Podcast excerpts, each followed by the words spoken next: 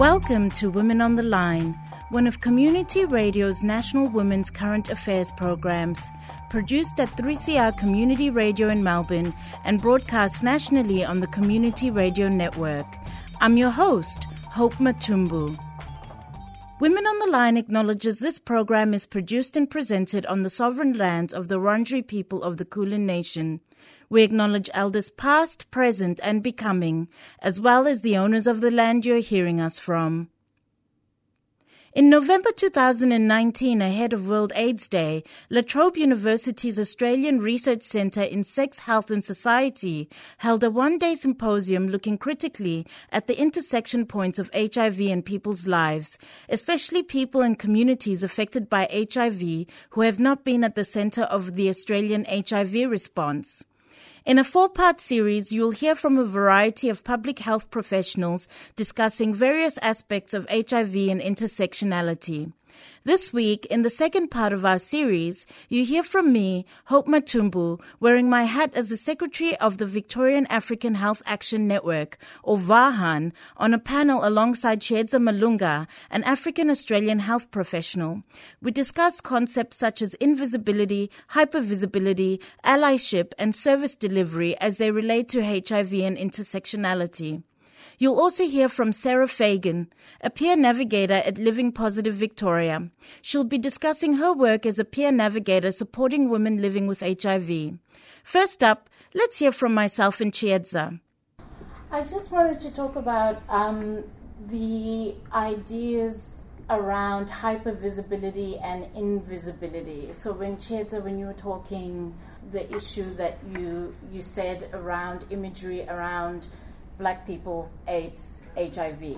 And when it comes to so so it ties in also with you know what you you said, Peter. I think that when we talk about intersectionality, we also have to think about dismantling racism and that sort of thing. So when you look at cases where maybe people have, you know, criminal cases where someone has been accused of spreading um, HIV knowingly or unknowingly. Usually, when it's black people who who are the HIV positive people, um, or usually non-white people, the sentencing is different.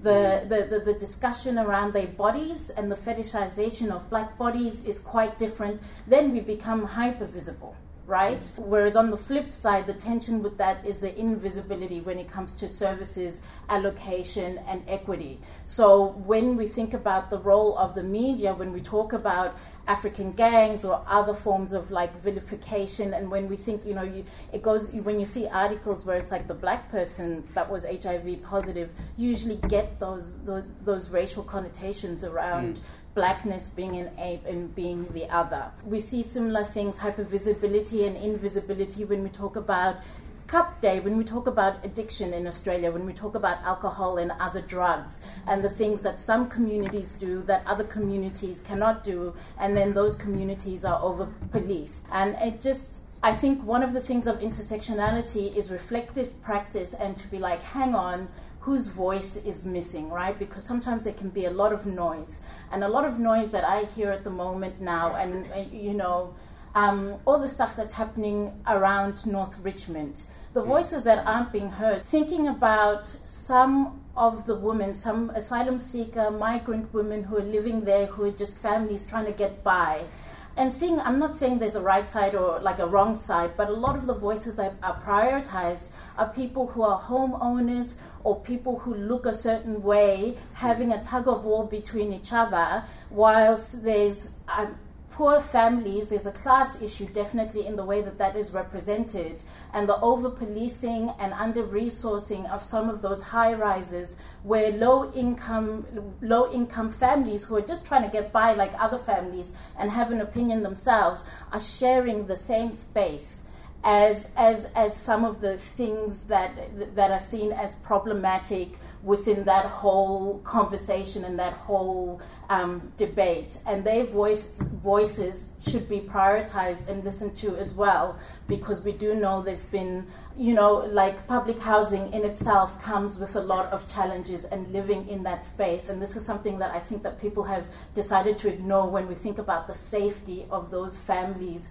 and the voices of some of those people who live in low income parts. So i'm just saying you know think about things whose voices is not being heard. Mm. Think about things from a class perspective, from an anti-racism perspective, and really interrogate news sources, media, the way that we talk about the other in this country, and in our and that is how our practice will develop as well and get better. I wanted to add a comment around thinking about the real practical things in terms of being an ally, and thinking uh, about the people that are left. And I'll give an example of breastfeeding um, HIV positive women so in the first world, breastfeeding is not recommended, right, for HIV positive moms.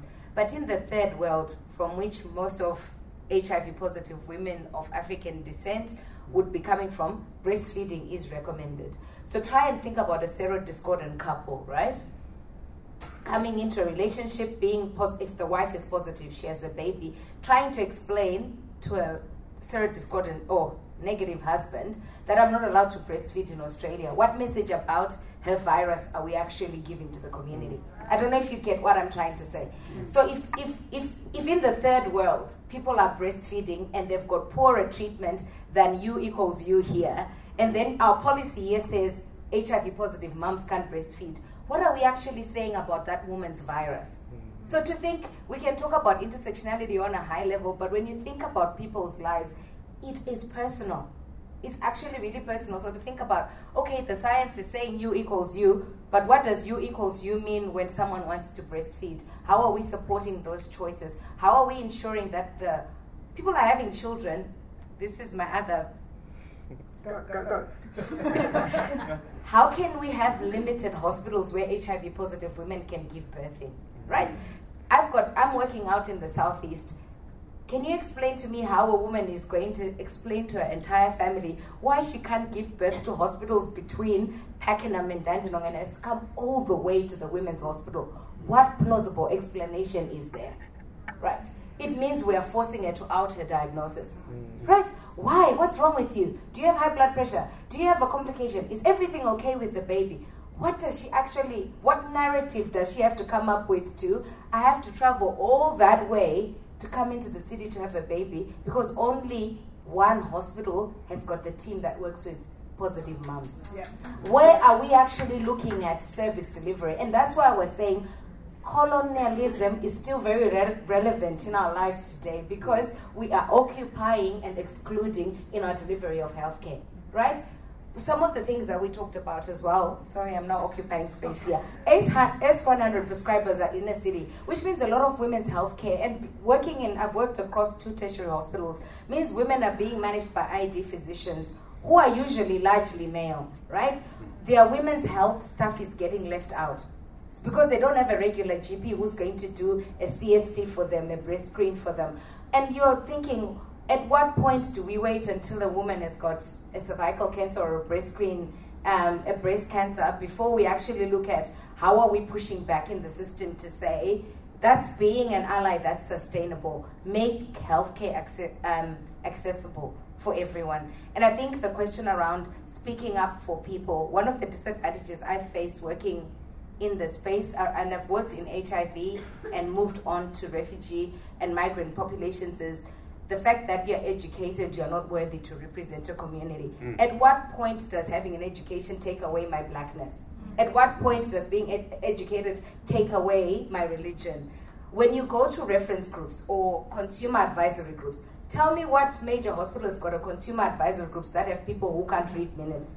But when it comes to people of diversity, we want the person who can't read so that we pass policies and practices that suit us. Right? You don't want me on a table right? Because I'm going to read and say, hang on, how are we saying we did a community consultation with African people and yet there were three male community leaders in the room? So that becomes exclusion. People exclude educated people who will be able to read minutes and make a positive contribution because they are not cultured. So I think all of that stuff around challenging our stereotypes. If for a consumer advisory group for Australians, we require people with a base level of education, why are we not requiring the same? Because we are actually perpetuating colonialism in the way that we want decisions to be made. Mm. Thank you. I shall be quiet.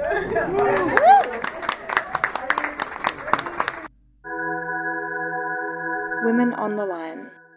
Chiedza Malunga and myself answered a question from an audience member about how people working within government funded programs can practice advocacy and allyship in the HIV space within their organizations. And I guess if you go back to the reflection, organizations that are funded are usually also telling the government they've done community consultations and that these programs work. So I go back to organizations should actually do ethical consultations and not provide ideas about programs that actually don't work but saying they work because I think therein lies the problem. More funding keeps going on when we're recycling the same thing and we know we're not getting any new people. But the moment someone says that, they lose their job. But I think it's important to also reflect that back to the organizations to say at which point do we actually say our consultations are ethical and we've been doing this for 10 years and nothing has changed. At what point do we shift our, our focus? It's very hard working inside an organization to be able to speak about advocacy because most organizations are state or federally funded. But to look at where are the bodies that sit that could have a voice. So, for example, when the space that I work in is refugee health, to look at how do other bodies like the Refugee Health Network occupy a space which the HIV sector is not engaged with. So, engaging with those organ- with those um, organizations like the Refugee Council, the Victorian Refugee Health Network, that actually can do advocacy to advocate on behalf of the community. I think integrity and resistance I think I've I've worked definitely in a lot of organizations. Chiedza, I feel like I've, I've followed you where I've been pretty much sometimes the only black person, the only black face, and the double burden that sometimes we've had to carry in terms of being part of structures and institutions that don't listen to us or want us qualified up to a certain level, you know, be a project worker up to a certain level. And I think that some of my most favorite jobs have been jobs that people would consider menial. That's why I went back to do nursing so that I can have that space to be an mm-hmm. advocate, you know, and you have to think about yourself what you know about your community. It, it, again, it's about locating yourself. And part of that integrity of locating yourself, if you're smart enough to have the language for that organization and you have the energy to stay there, find different ways of resisting, find different mm. ways of sharing information. Sometimes it's just that practical thing. It's not like a job and done, you know? The reason why sometimes people hired me um, was to keep some of that energy going, energy that people without my experience don't have. For them, it was a job mm. done, go home. For some of us, it's a lot more painful when your communities are affected and it's never really a job done, go home. So to protect myself, I've had to leave and find other avenues of like making money and being able to speak up and be a watchful eye on you all. Um, and so therefore, you guys should become eyes yourselves, eyes and ears, and do what you can with the power and privilege that you can. Again, it's about just finding those ways to to subvert the system and, and knowing what everything is about as well, um, beyond the scope of, of, of your role. Are you, you know, are you just a person that is in an organization just working? I don't know. The whole world's on fire. People are finding different ways to resist. Chileans are literally burning their institutions down. If you decide to do the same, you know, I'm with you. It depends on your level of energy to do any of this stuff, okay? We're all individuals with individual choices, and we shouldn't let the institutions make us think that that, that, that, all of that choice and all of that power is gone just because at this moment government funding is this way. We have the power to change governments, and that's it. Integrity, all right? That's, that's it. it. Resistance. On community radio around Australia, you're listening to Women on the Line. If you're just tuning in, this is the second of a four part series with recordings from a one day symposium looking into HIV and intersectionality. You just heard me, Hope Matumbu, alongside Chiedza Malunga, discussing concepts such as invisibility, hypervisibility, allyship, and service delivery as they relate to HIV and intersectionality. Next up, let's hear from Sarah Fagan about the work she does supporting women living with HIV. Cool. So, Sarah Fagan, I am one of the peer navigators with Living Positive Victoria, one of my colleagues. You saw Ashwin before. Um, and I'm also um, vice chair of NAPWHA, which is the National Association of People with HIV Australia. Um, and like, I do heaps of other stuff, and we might get to that in a minute. Sarah answers a question from the moderator about care and support needs for newly diagnosed women living with HIV and how they vary through an intersectional lens. Yeah, I'm one of the peer navigators of Living Positive Victoria, and I do, um, as a queer, queer identifying woman, um, I do see all population, which is really special, but majority of the people I see are women with HIV. Um, somebody said before about um, it was Kirsty about you know they're not culturally diverse women. They're not women from different backgrounds. They are women, and you know the needs of women are very unique. Um, and of course, cultural issues have a factor. Um, if drug use is there or sex work as well, there's issues around criminalisation and safety. Um, but I think the main issues that I see come up, and I, sort of feel like this is the same for all people that are newly diagnosed with HIV. Am I going to live? Am I going to be loved? And what is my future going to look like? Um, and I think the power of peers and um, you know hearing personal stories like we just did, it gives this relatable context and this feeling of safety and um, you know, that, they're going to be okay, that they are part of a community that is larger and greater than just that one experience, and they are supported through, through that journey.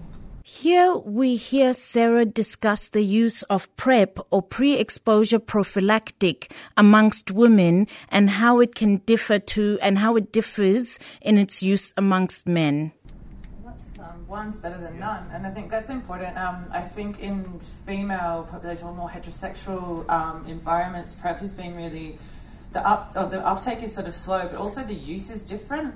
So it can also be used as um, a mental sort of breakthrough as well, because they know that if the partner's undetectable, um, say say the the male partner's positive, if women is is negative um, PrEP has also got the capacity that they, they know there's no risk of transmission, but the woman still might have a bit of trepidation about having unprotected sex, say. So PrEP is it gives her that choice.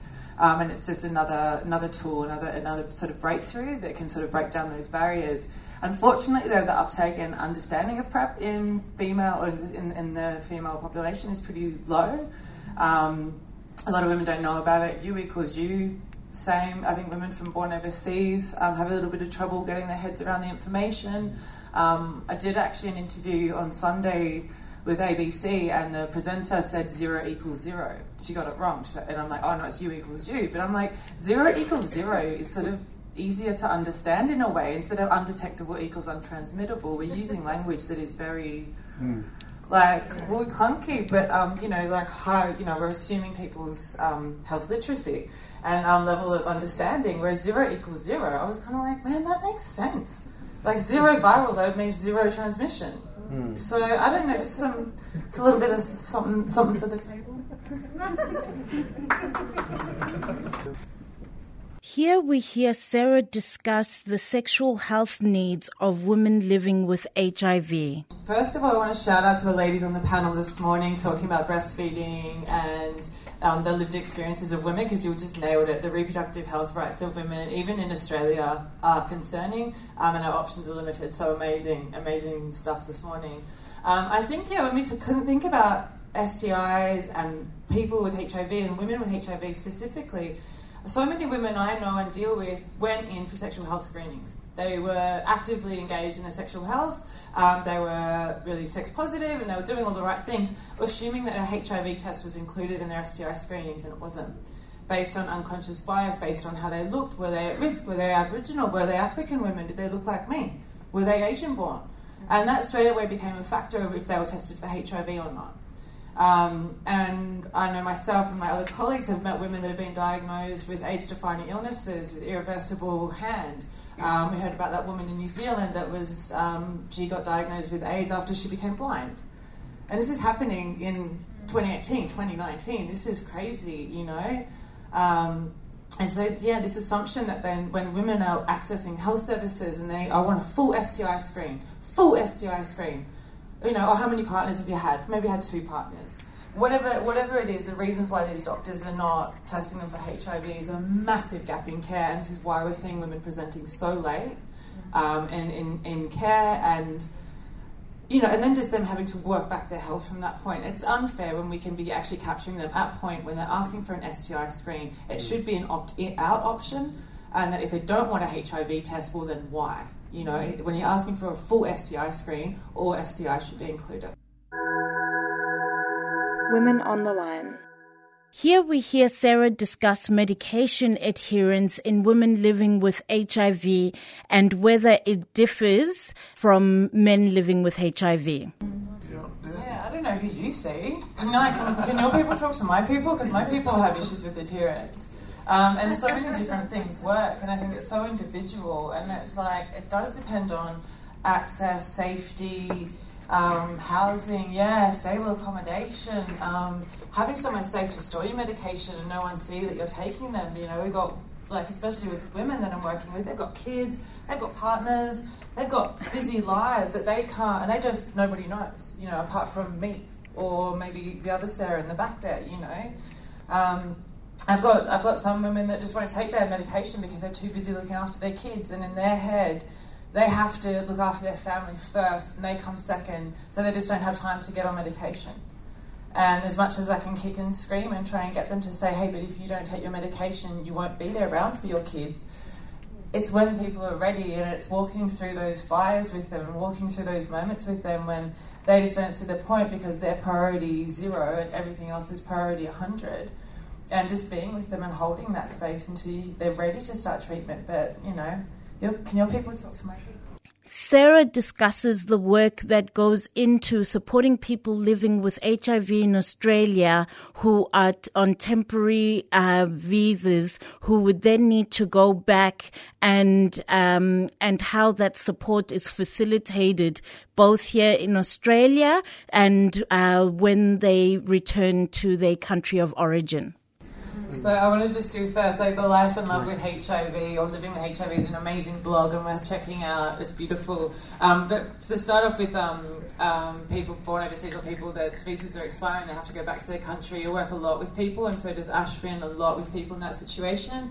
Um, and if they're diagnosed here, they're started on first generation treatments, that are, well, first generation, the latest treatments that are just amazing. Um, and we do have a chat with them about, you know, access, accessibility, um, about generic medications, and also, um, you know, what doctors can do. Some doctors are actually pretty cheeky and under the table, and they do uh, quite supportive of um, sending medications to people if they're going back for six months, say. They will you know, hook them up and, and, and, you know, do the supply. If they do need to move back indefinitely, then it's about negotiating that. But that's definitely on our radar and we're aware of it. And I think FIFOs are a really important um, issue, and this again goes back to sex work and decriminalisation of sex work because it just gives more people empowerment and understanding about um, the risks and it gives us more opportunity to do education. Um, and it's the same for people in armed services um, and just people, you know, in general that do travel. So, um, yeah, really important issues. Thank, thanks for bringing them all up. But yeah, a lot of this stuff is on our radar, especially as we live in Positive Victoria and at NAPWHA. So. Here, Sarah talks about family planning needs for uh, heterosexual couples uh, who may be serodiscordant or who may be living with HIV. That's so true, Christian. I see that so often as well. Um, and it's not about the fact that you can't pass it on sexually and this and that. It's like, well, they're married, and you know, the biggest question right now is if they can have a family because yeah. if they don't have a family, then their family's going to ask why they're not having a family. Mm. And then if they have the family, well, why aren't they breastfeeding in Australia? Yeah. so then we hit all these other roadblocks that come through. But for me, I find when I'm speaking to heterosexual communities, um, having babies is the one thing that they go, ah yeah. If you can have a baby, of course you can have sex, and it all kind of like it does. It really cuts through. It's mm. so true. But um, yeah, then but then it's those other issues of then why are they going to the Royal Women's, yeah. and then why are they not breastfeeding? And if they are breastfeeding, then why are Children's Services being engaged? Because yeah. we are seeing that still in yeah. Australia. I've had this for way too long. Women's on the line. oh, women on the line. Women on the line.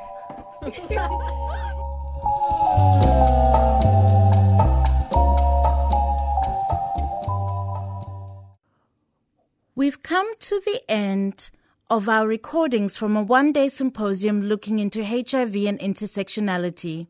You just heard from Sarah Fagan, a peer navigator at Living Positive Victoria, discussing her work supporting women living with HIV. Join us next week for the third part in our series looking at HIV and intersectionality. We'll be hearing from Dr. Jennifer Power, a research fellow at the Australian Research Centre in Sex, Health and Society. You'll also hear from Kirsty Machin, the CEO from, from Positive Women Victoria. And that's all for Women on the Line today. Women on the Line is a community radio national women's current affairs program. It's produced and presented by a range of women and non gender conforming broadcasters from 3CR in Melbourne and broadcast across Australia on the Community Radio Network. We greatly appreciate financial support from the Community Broadcasting Foundation. We welcome your comments or thoughts on today's show. So send us an email to womenontheline at gmail.com or phone 3CR on 03 Women on the Line programs can be downloaded from our website at www.3cr.org.au forward slash Women on the Line. The theme music for Women on the Line is Slideshow at Free University by Le Tigre. I'm Hope Matumbu, and I hope you can tune in again next time.